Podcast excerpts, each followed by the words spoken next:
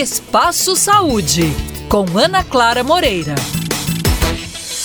De acordo com o Boletim Epidemiológico de HIV-AIDS 2022 do Ministério da Saúde, de 2007 a junho deste ano foram registrados 434.803 casos de AIDS em homens e mulheres e diagnosticados 4.880 novos casos em 2021. Descoberta há 41 anos, a síndrome da imunodeficiência foi registrada pela primeira vez nos Estados Unidos e dois anos mais tarde foi identificado o vírus HIV, responsável por causar a doença.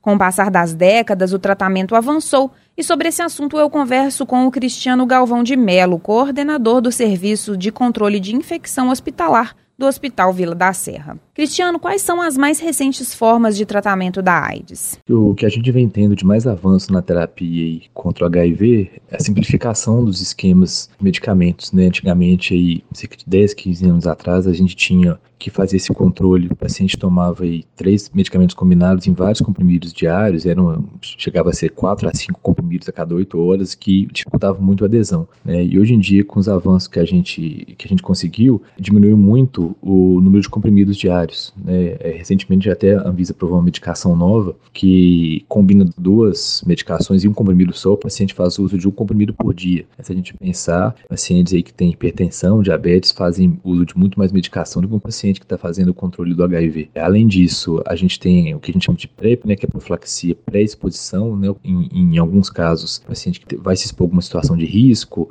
profissionais do sexo, é, e algumas outras situações específicas, pode fazer uso da medicação que vai prevenir até quase 100% a chance de adquirir a doença. Então, acho que os, os principais avanços são, são, estão focados aí nessa simplificação dos esquemas de medicação para controle do HIV. Hoje eu conversei com o Cristiano Galvão de Melo, coordenador do Serviço de Controle de Infecção Hospitalar do Hospital Vila da Serra, sobre os avanços no tratamento da AIDS, assunto que continuaremos tratando no próximo episódio do Espaço Saúde. Até lá!